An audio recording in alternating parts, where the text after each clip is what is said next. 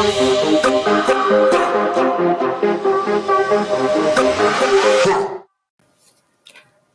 guys. Welcome back to episode three of Disturbed State. Thank you so much for coming back and listening. This episode is on Daniel Lee Siebert. He actually has several aliases, but this one is pretty bad. It does involve children, so if I don't go into detail or anything about the children, so you may be able to actually get through this one.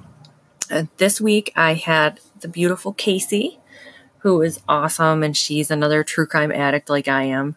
But she had not heard of him either. But this is the last case for Alabama. So next week I will be starting Alaska. So we will see what that has to hold. I found an interesting case. So hopefully we can get an interview next week. But enjoy, guys. Um how much did you look into Mr. Siebert here? Well, okay, so I got curious because I'd never heard of him, and that like is rare for me. So I googled him, and there wasn't a lot on him, but I was able to find like one documentary, and I made it halfway through, and I was like, you know what? I kind of want to be surprised when we talk. so I made it about twenty minutes into research. Very, very committed. So I, I know a little bit about him, but I, I wanted the end to be surprised. so. All right. Well, this is on Daniel Lee Siebert. He's a uh, serial killer from Alabama. He actually started in different states, but his the majority of his killing was done in Alabama. And let's see here. He was born June 17th, 1954. So he just had a birthday like two weeks ago, or would have. But happy birthday. Yeah, but he died April 22nd of 08. So it's okay. Of when? Of 2008. Okay, I was wondering if he was still around. I saw his mugshot and I couldn't tell. He's mm. older and whatever I saw. Yeah, no, he um he died from pancreatic cancer, I believe, in 2008 before he actually had been put through the death penalty. AKA karma. Yeah. yep, he let's see. Okay, where do we want to start here? So the first of the Alabama killings was in 1986.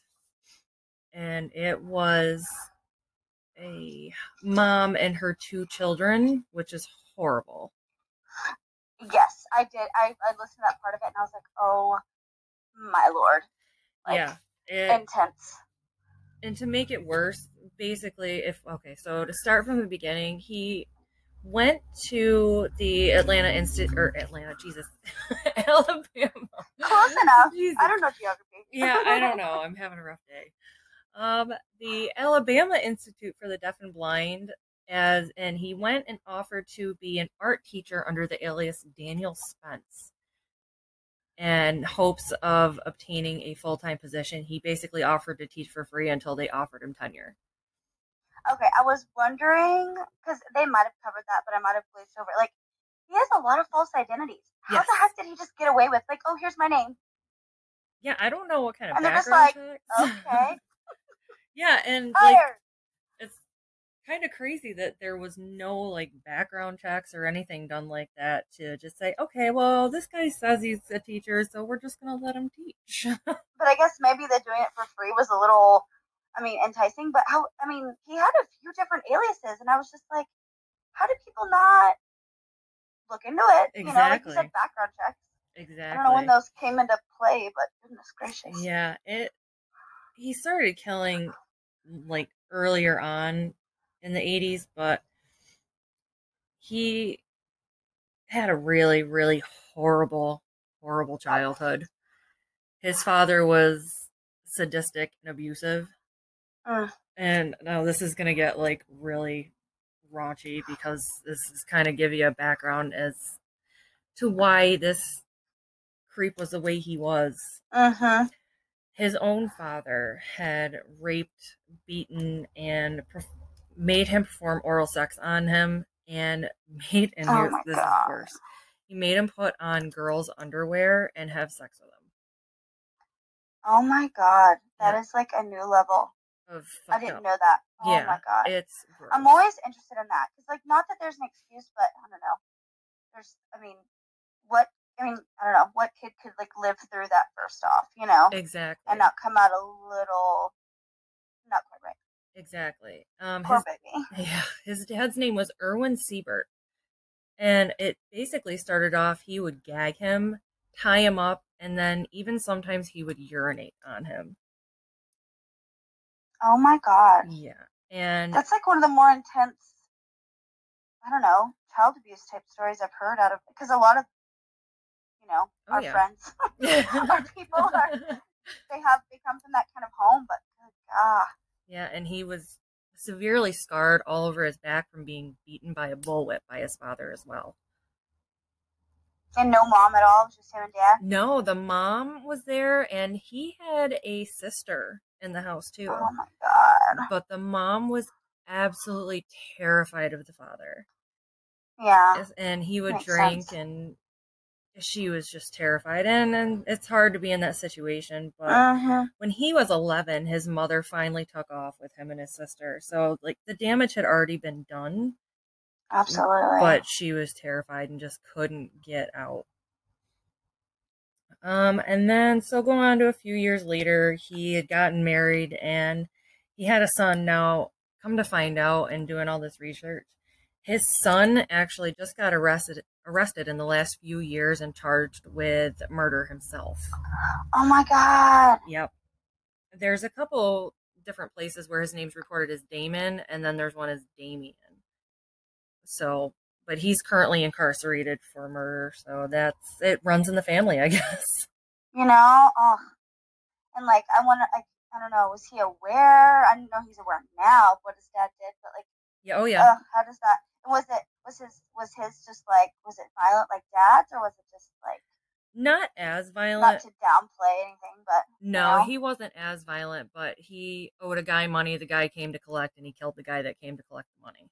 gotcha. basically.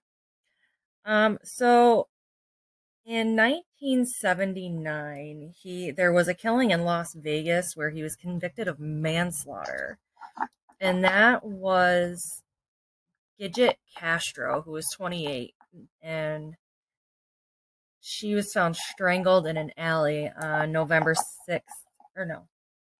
Okay, scratch that. I'm gonna have to edit that out. I lied. It was not listed who his victim was in 1979 that he was convicted of manslaughter. There, Oh, so just a yeah, maybe a prostitute or something. I think that was the gay man that was. Oh, Yeah.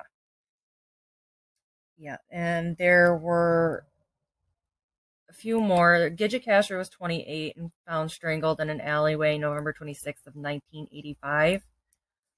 Uh, Nisa or Nisha Gail McElrath, who was 23, uh, she was murdered December 19th, 1985. Um, they originally attributed her death to the Southside serial killer because uh-huh. Siebert and the Southside serial killer were kind of going on at the same time, and they kind of had the same MO.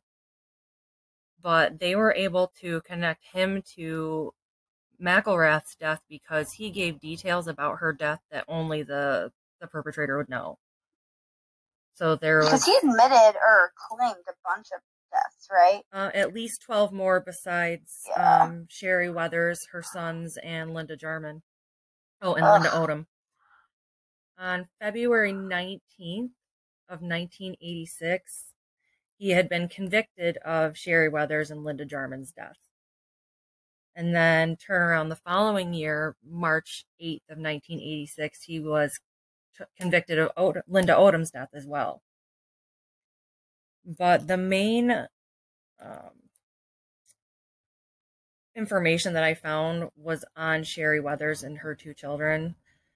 Um, her sons' names were Chad and Jeff.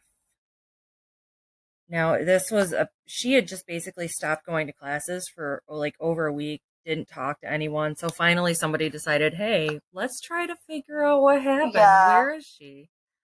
Like, it's it's kind of crazy that for over a week nobody heard from her, and then they Right? just decided one day, oh, maybe I should. And it's like, and she was a student at that art institute. Was it? it was um, hearing impaired? yep for the deaf and is it- blind. Okay, so is it? Okay, am I making this up? Is it a college for deaf and blind, or was it an art specific Uh, no, deaf and blind? no, it was just an institute for the deaf and blind, but he was. I was thinking art? Oh, he's Uh, art he- teacher. yeah he was the art teacher. Okay, I was, I was getting there. Was Yep. getting there. Well, come to find out, there was another student that had been missing, which was Linda Odom. And she was also a student at the Institute for Deaf and Blind, but she was a waitress, but she was also Daniel Siebert's girlfriend. Oh, so she like knew him. Well, I guess they all knew him because they have class. Yeah. So, and this is so screwed up. When the manager for the apartment building that Odom and Weathers lived in brought up the pass key to access Weathers' apartment after a phone call from Sherry's school counselor saying that she hadn't seen hmm Sherry at all, um, he actually opened Odom's door and she was found deceased before Sherry and her kids.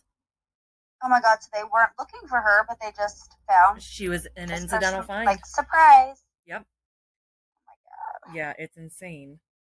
It is insane. And then they went into Sherry's apartment and they found her and her sons piled on a mattress and just covered with a blanket.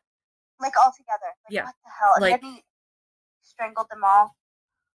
Uh, it didn't say how he murdered him. It just said that they were found deceased on a mattress. Oh. so he basically just kind of piled them up and Yeah. walked away. Oh Threw a blanket over That's- So disrespectful too. I know, Not- right? Just like threw them there, and then you wonder, like, why go through the extra step of covering them up? Like, what is that?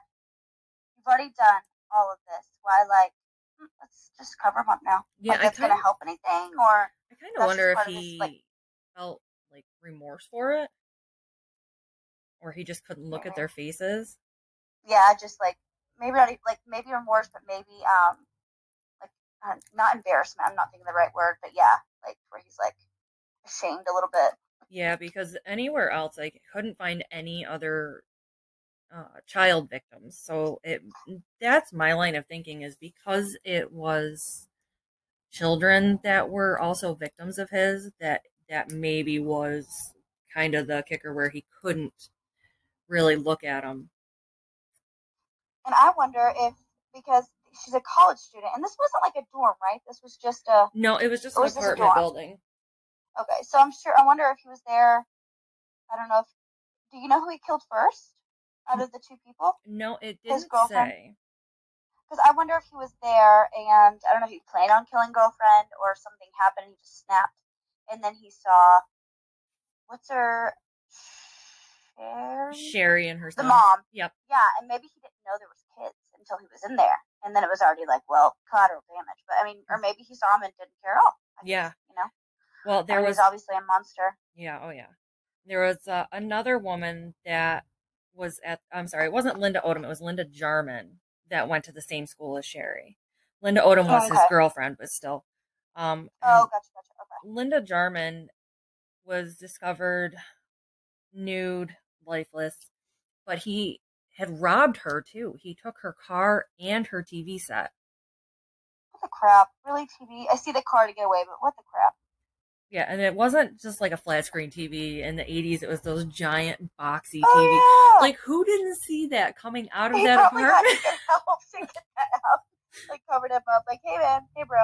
And he wasn't a big guy, so I wonder if somebody actually like helped him get it out, or if it was just like a small set that he could carry. But still, those things are huge. I know. I don't even know if there was small sets in the '80s, and I bet even the small ones weighed like probably 60 pounds. Really though, because I, I mean, I remember the ones from when we were younger, the the sets that had the the speakers built right into it with the Oh, big yeah. wooden box. And little knob and stuff. Yeah. hmm But maybe he wanted to make it make it set up to look like a robbery. That could I be. I guess. I was thinking. I don't know. I was thinking he was actually just like robbing in the moment, but maybe he was trying to set up a little bit of a scene. Yeah. Um, and Linda Jarman was 33. She was not his oldest victim, though. His oldest victim was Beatrice McDougal, who was 57. But she was not from Alabama. She was from Atlantic City, New Jersey. He was did, she in Alabama, or was that just a no, place he traveled? In? That was just a separate one. But there was another victim in Alabama in Calhoun County. Her name was Cheryl Evans. He yeah, after he had murdered Jarman Odom Weathers and her sons and Evans, mm-hmm. he had basically spent six months on the run. And this is where he screwed up. He got caught because he called a friend while he was in Hurricane Mills, Tennessee, and the friend turned around and reported him to the cops. So the friend basically blew up his spot, said, "Hey, I know you're looking for this guy. He's right here. Go get him." God, what kind of person wouldn't? You'd hope that any decent person would t- even turn in their friend if they were wondering for that. But mm-hmm. yeah, yeah, it, it's.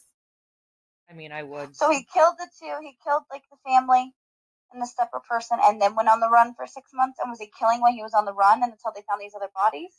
that wasn't very clear. There was the the murders in Nevada and then the murder in New Jersey, but I believe those were before he even got before. to Alabama. Because there's a lot of conflicting information. That's what I kind of found too. Like I could not keep no given I put a whole like twenty maybe twenty five minutes of research into this, but I cannot keep my timeline straight. I'm like, okay, eighties, got it within the years, you know. And all the stories started with um, the family murder, and then kind of went, you know, backwards from there. Yeah, no, his first victim was in 1979 in uh, Las Vegas, Nevada. Oh yeah, the Nevada, yeah. Yeah, and then he kind of laid dormant for a few years, and then started up again in the mid 80s. Now, when did he have a kid? When did he get married, or maybe not married? When did he he had a kid. He had a son and a daughter in the early 70s. So they're his kids are in their 40s now. Lord God. It's and then one followed right in daddy's shoes. right. Or just it, yeah, that life of you know, crime and I don't know yeah, like yeah. deceit. The the daughter wasn't mentioned other than just that she was you know, uh, an offspring of his. Other than that, I yeah. couldn't find anything on her. I bet she's glad about that. I Probably. His son got arrested, and he might have been incognito too. But yeah, well, you can't just kill people because you owe them no. money. no, it doesn't typically work out no, in your favor. Not really. But these at this point in time was when there was a the huge thing going on about the death penalty and the the ethics behind it, and whether it was ethical to kill this guy. Like, well, you killed so many people, we're gonna kill you back. Uh-huh. but people were all up in arms about it. And at the time, the Alabama governor, Bob Riley, had rejected phone calls to postpone Siebert's execution even though he had a terminal cancer diagnosis. But being as there was a national controversy over lethal injections, he just, he's like, no, screw it. And he was quoted saying, I would, in the essence, be commuting his sentence to life in prison, and that is not the sentence he was given by a jury. His crimes were monstrous, brutal, and ghastly. So, I mean, he's not wrong. I kind of, I agree no, with him no. here. And I'm not a proponent for the death penalty because there's a lot of people that were innocent that have uh-huh. been put through that. But uh-huh. this case, this guy admitted to it. There's no if, ands, or buts. He did it. Oh, yeah. Because his fingerprints were found in Odom's car, and that's how he was connected to Odom. Because he didn't clean up after himself. Eh, so, did he, but he didn't end up getting the death penalty, right? He died before? Right. Technically? Okay. Yeah, he, so. di- he died on death row. Gotcha. I wonder, do you know how far away he was from execution? It didn't say, but I don't think he was that far from it. Because he was older in the pictures I saw. I guess, do they update mugshots? Is that a thing? That was. Or is that how he looked when he looked when he got arrested? That one was from the 80s.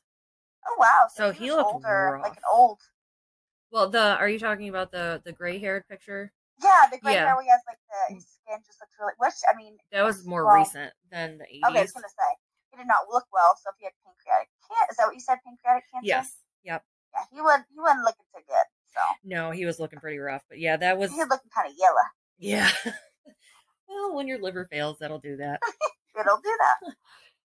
No, so when he died, it was all right. Well, taxpayer money got saved by not having to have a a death sentence handed down, but it's still the families were happy that he had such a painful death, kind of thing. Absolutely. It's Yeah. yeah. he- I mean, I can't. I can't imagine that feeling.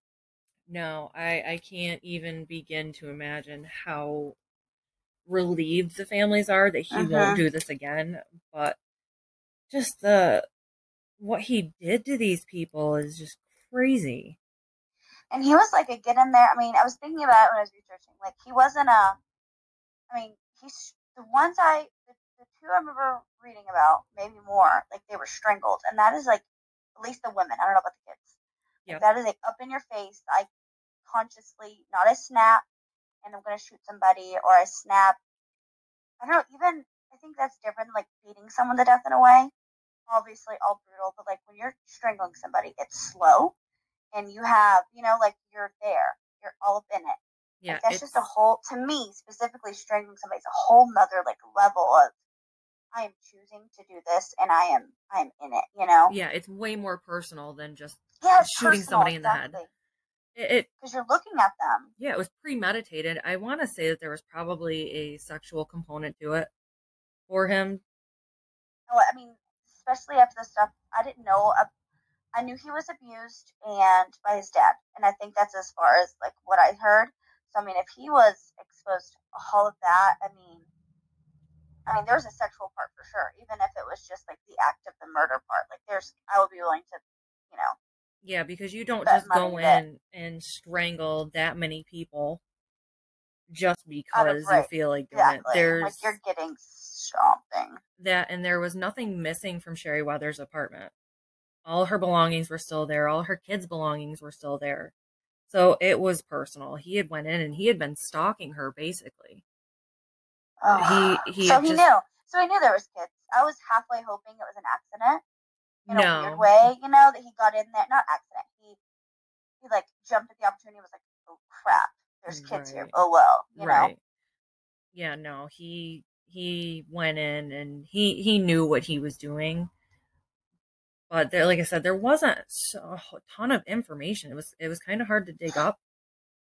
But this one, it just I had never heard of it, and I've listened to hundreds of hours of podcasts. I'd never heard of this guy. I was looking. There's. I found like one. I mean, very obscure podcast, and then and I googled, and it wasn't really any. Or I YouTubed it first. Yeah. It wasn't much, you know. And for that many crimes, I mean, maybe it's because I don't even know why. I don't, I'm not really sure why certain serial killers just like explode popularity, and then other ones, you know. And there's so many. Yeah, he And it wasn't like he was like a one or two or even three where he's barely a serial killer. Like, I mean, there was a list of people he at least claimed.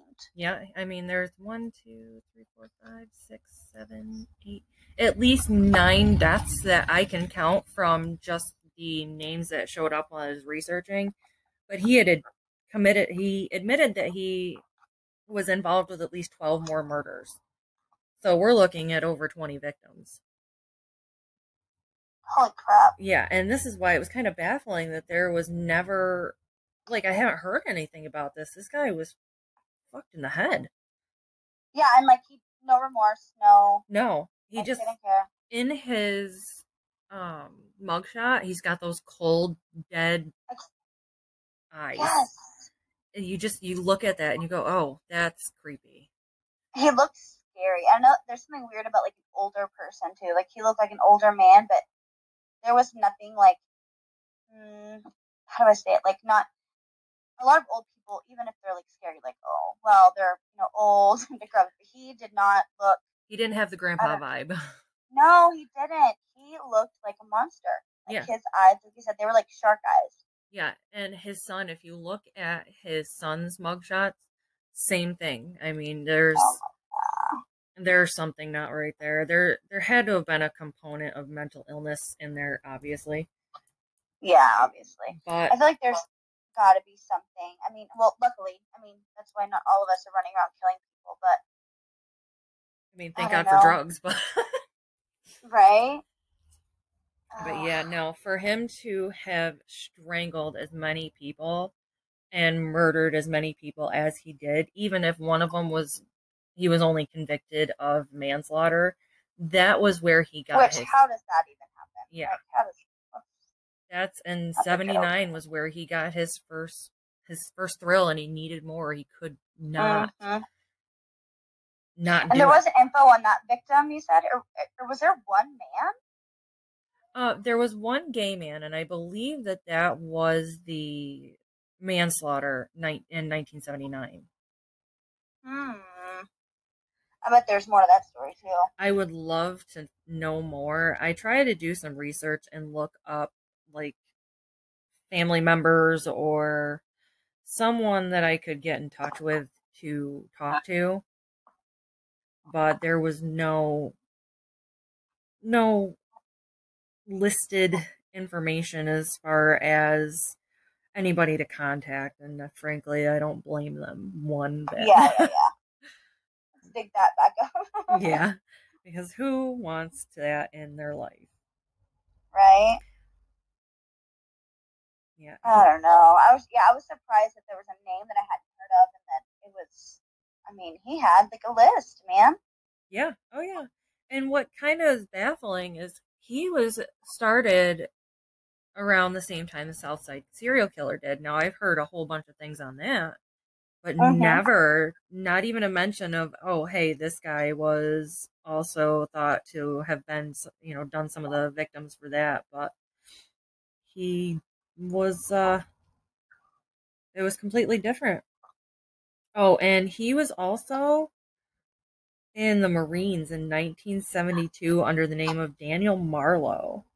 Okay, that was another thing. I was like, okay, that was you know, he has all these different names. Like first off, how do you join the freaking Marines with the wrong name? Yeah, really. Like how does that even happen? yeah, eh, well, he was dischar- uh, dishonorably discharged from the Marines. Yeah, he didn't last very long. No, From what I remember. no, Does it because say why he was dishonorably discharged? uh, sometime either late 72, early 73, because his children were born between 1973 and 1975. Uh, do you know why? Does it say? It does not say why. I wonder. you gotta wonder if there was some sort of conduct that was causing that, or if there was something, or if there was a mental component where he was discharged because he was nuts. Well, and that's what I'm wondering. And I don't know the ins and outs. I have family members the like Navy and stuff, but I don't know how hard it is to get dishonorably discharged. Like, I feel like you have to work pretty hard at that. But I could be wrong. I could be totally off, and it could be different from the 80s. yeah, I would imagine. Well, this was even the early 70s when he got oh, dishonorably Oh, yeah. discharged. Yeah, he was on death row for 21 years. Holy crap! Yeah, so he and he had died at Holman Prison near Atmore, Alabama. But his his execution had had a seven month stay because of all the uproar about the lethal injections Mm. and Where is Alabama now with the death penalty? Do you know? I don't know any of like. I don't even know Texas is. I think we're pretty pro. but I should know. I should know, but I don't. um I'm honestly not sure because I didn't even think to look at it to be honest. But in New York we don't have the death penalty. I feel like Alabama, if I were gonna guess, and now I'm gonna Google it your phone. Like That's what I- I'm doing right guessing now. Alabama's probably pretty pro death penalty. We Alabama like is to kill people and stuff. That's Yeah. all we do. Let's see. Alabama is the only state whose anti-death penalty organization, which is Project Hope to Abolish the Death Penalty, was founded by death row inmates in 1989, according to the Death Penalty Information Center. Hmm. So that's interesting. And uh, funny enough, that is the only death row prison is Holman Prison in Atmore. Really? Yep, that is the only one. And they do actually have a list on the website, which is deathpenaltyinfo.org, Mm-hmm. of the number of death sentences from 1977 to 2017. Hmm. That's actually kind of interesting. Yeah. I would have. I don't know. Um, in 2002, Alabama had electrocuted one person, and that was the last person to undergo the punishment involuntarily by the state. And after that is when lethal injections were made the default execution method, which what is what Siebert would have gotten had he not passed away first. Hmm. So he wouldn't have not gotten the electric chair; he would have had the lethal injection. And they don't do the electric chair anymore. Does anybody? I feel like Texas did for a long time. I know Texas did up until probably like early 2000s, maybe I could be wrong. I feel like it might have even lasted a long time than that. Yeah, well, Old Sparky, so they called it. yep. but lethal injection too has been widely discouraged because it's so hard to get the correct dosage of the sodium pentothal and Mm. the potassium and everything else to stop the heart because if not enough is given it is extremely painful and it won't kill the person and it basically you have to do it again Oh, that's a nightmare. yeah it, it's basically like giving them a small and it's heart probably attack like a nightmare. I was thinking about this the other day, like the nurses or whoever like administer it. Like, how could that be your job? You know, like, oh, yeah that's it's gotta be. and it's something that I had looked at prior to. There is a doctor there to pronounce the death, but the people that are administering the drug are not medically trained most of the time.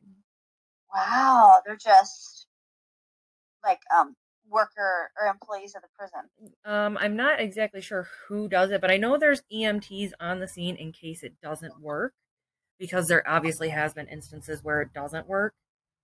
God, that'd be a nightmare. You know, the people that are there to like observe it, which is another weird phenomenon. Like, I don't really know.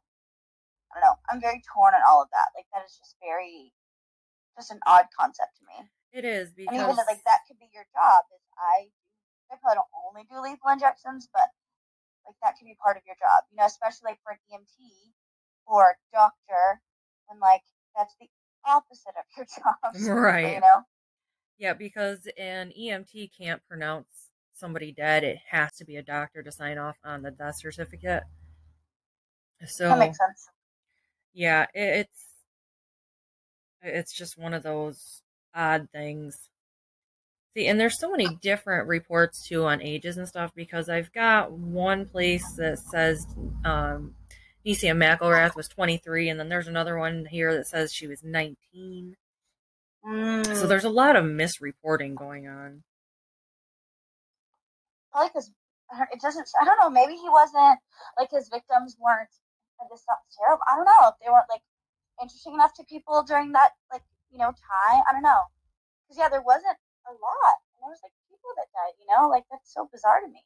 Yeah, well, um, Gidget Castro and Nisa McElrath were in LA too.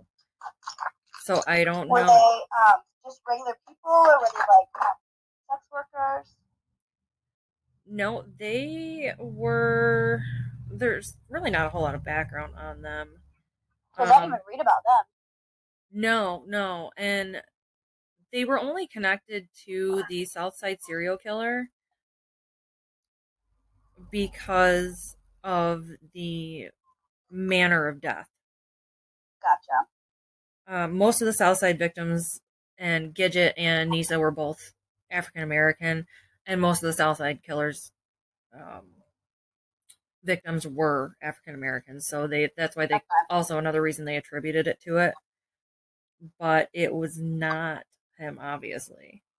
Yeah, yeah, yeah. Um, it says here that Castro was a divorcee and a native of Connecticut who was actually listed as an self-employed housewife. She, um, Castro was ne- had never been arrested on a prostitution charge, none of that. So, but there were information from family and friends that she had been involved in prostitution. So Hold on, my phone's cutting out. I always wonder, just you know, because that's that's who they go for is people that you know people don't typically miss or look after or look for. Which I wonder if that's how he ended up getting caught. Is some of his, his later victims were people that were missed. You Yeah. know? Yep.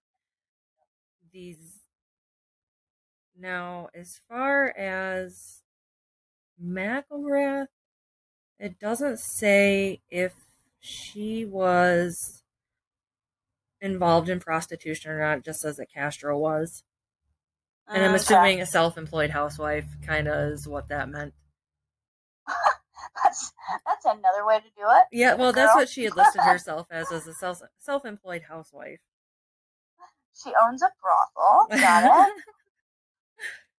Um.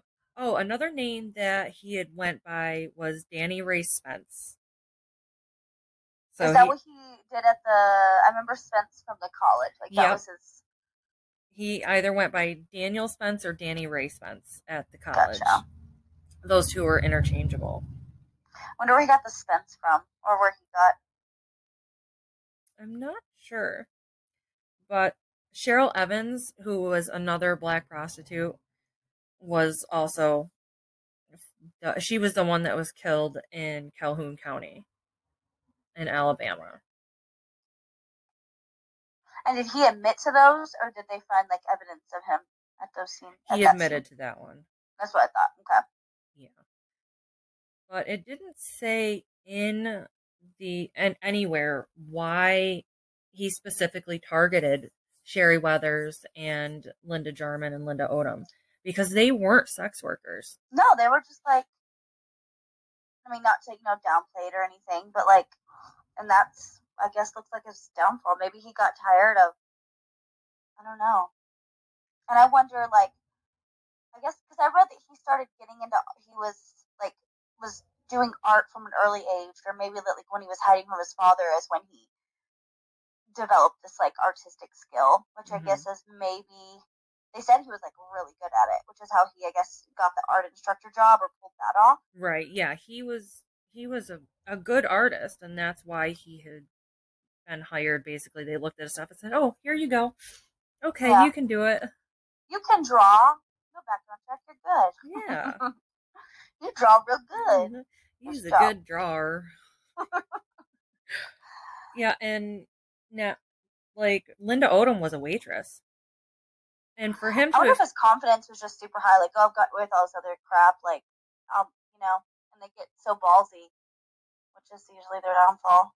Yeah, and that's what I'm I'm confused on. Was there something that maybe started that whole slew of Sherry Weathers, Linda Odom, Linda Jarman? Like That something that made him like what do they call it? like like spree, not spree, but like uh, A cluster. berserker type thing. Yeah. Yeah, and that's that's kind of what I'm trying to figure out. And it's kind And one of, of them was his girlfriend, so like had some sort of relationship he was keeping up during this time. yeah, Linda Odom was his girlfriend. Yeah, I, I lose track of them. I'm terrible with names.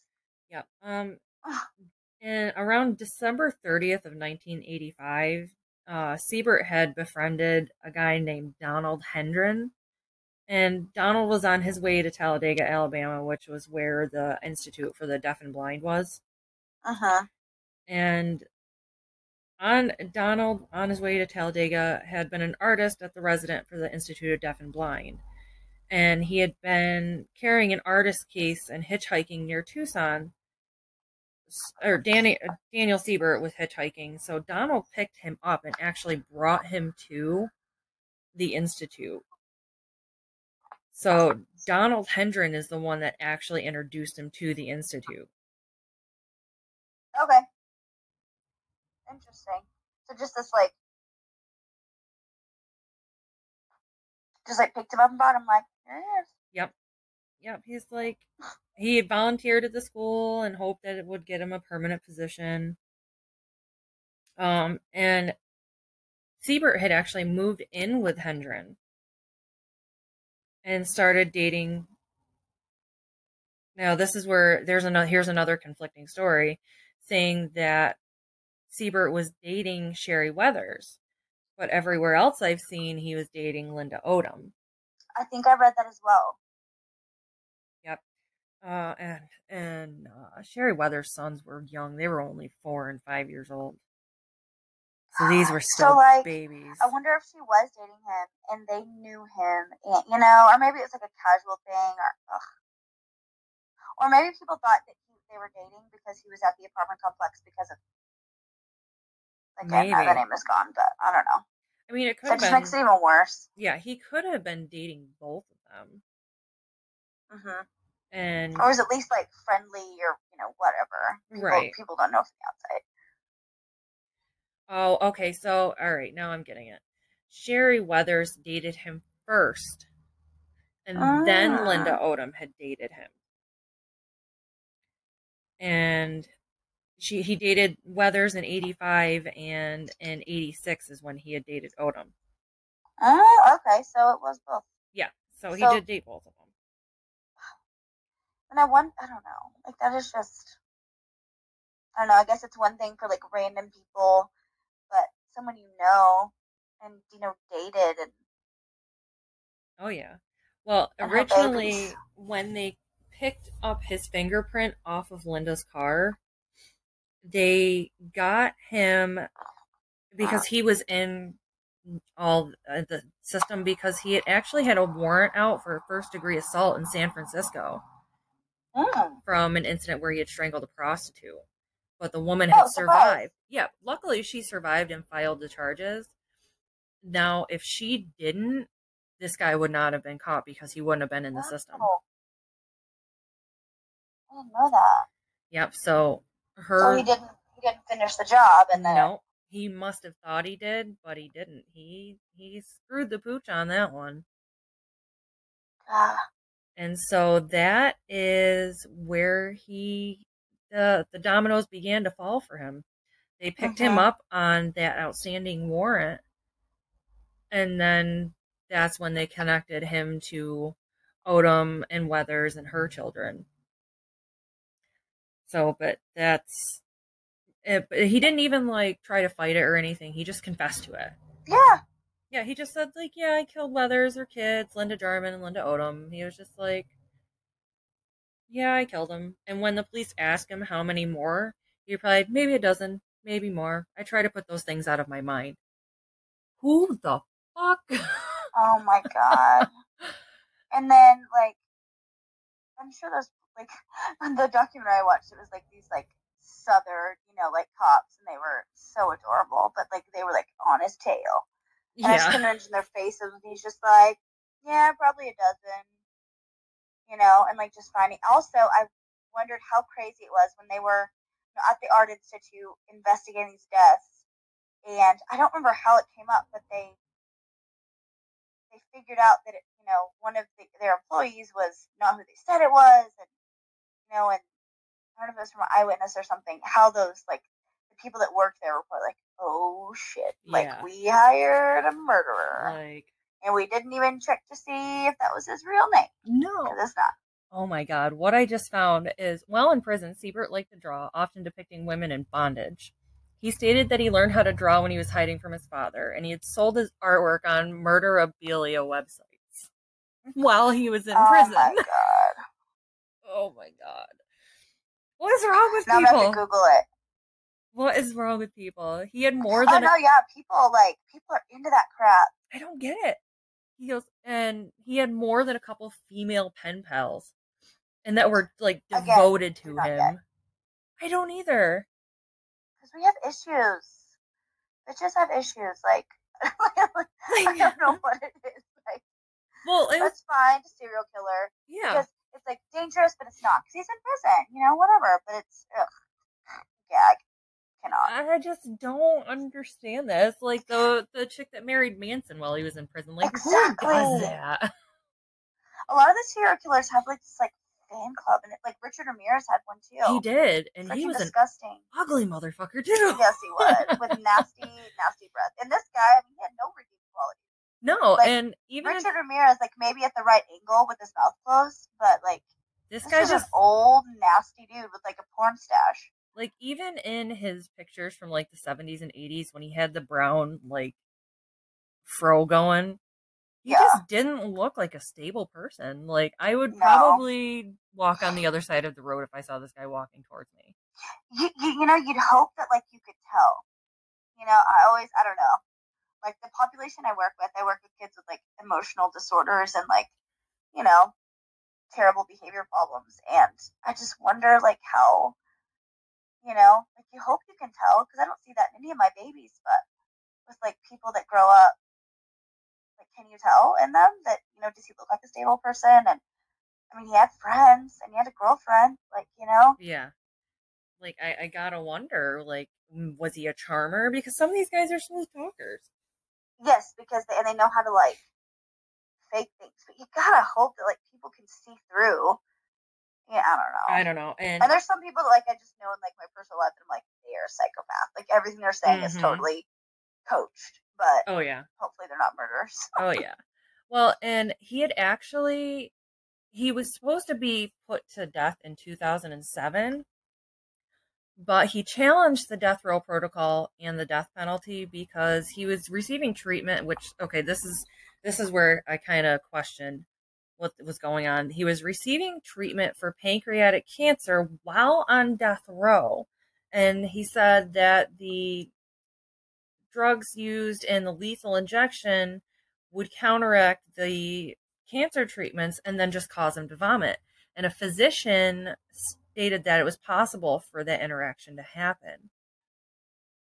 So, So he's um saying like it wouldn't kill him; it would just be really painful. yeah. So, and my question is, is why would they be treating him for the pancreatic cancer if he's on death row? Why I not know, just isn't that bizarre? why not just save everybody money, get it done and over with? Like let him lock him away. I'm sure there's some sort of ethic discussion to go there, but I mean, yeah, I work is- in that's very bizarre, and it's like it go, it's like the opposite of Yeah, like well, oh you can't kill me because I'm- stuff yeah, you're, you're paying to keep me alive. Yeah, and it's insane. And I work in healthcare and I work for an insurance company and the cost of these chemotherapy drugs. Oh, I can't even imagine. are Cannot even imagine. are ridiculous. And why and this is what I don't it's free for him. understand. Yeah. Great for him. Yeah, but why would we as a country shell out all this money to save this guy's life who we're just gonna kill anyway? Right. To me that And just I doesn't wonder how sense. much like the lethal injection, and that's the people that are part of the death penalty is, you know, it costs a lot to keep people alive, which yeah, it that's costs it's it's such a murky, you know. Yeah, and it's it's a really gray ethical area. And It's I hard. and I understand pro life and all that, but in the same aspect, if he's gonna die, you might as well just get it done and over with. Yeah, that's nature. So we're not doing anything. Like, or just let him suffer and die from the pancreatic cancer because that's a painful mm-hmm. process. It's not something. I'm like, I wonder where they draw the line. You know, like where I'm sure there's a point where the doctors are like, okay, treatment is not, you know, oh yeah, don't want that job. no, no, thank you.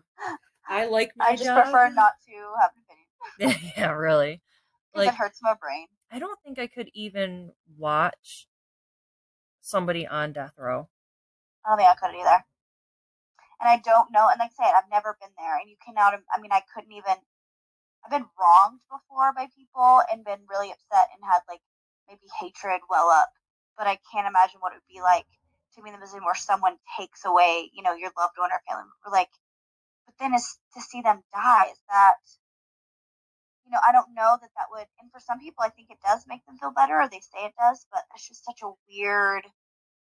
I don't know Yeah, it is. way of form of closure. But I, I can't I can't judge people for it because I've never been there. I don't know what I would want to see or yeah, I mean, need. if if he killed somebody of my family, I I don't know, I'm sadistic enough I probably could watch him die and be like clapping like the whole time. I don't know. right? yeah. It's just their documentaries, they're they also don't even have a whole lot of information.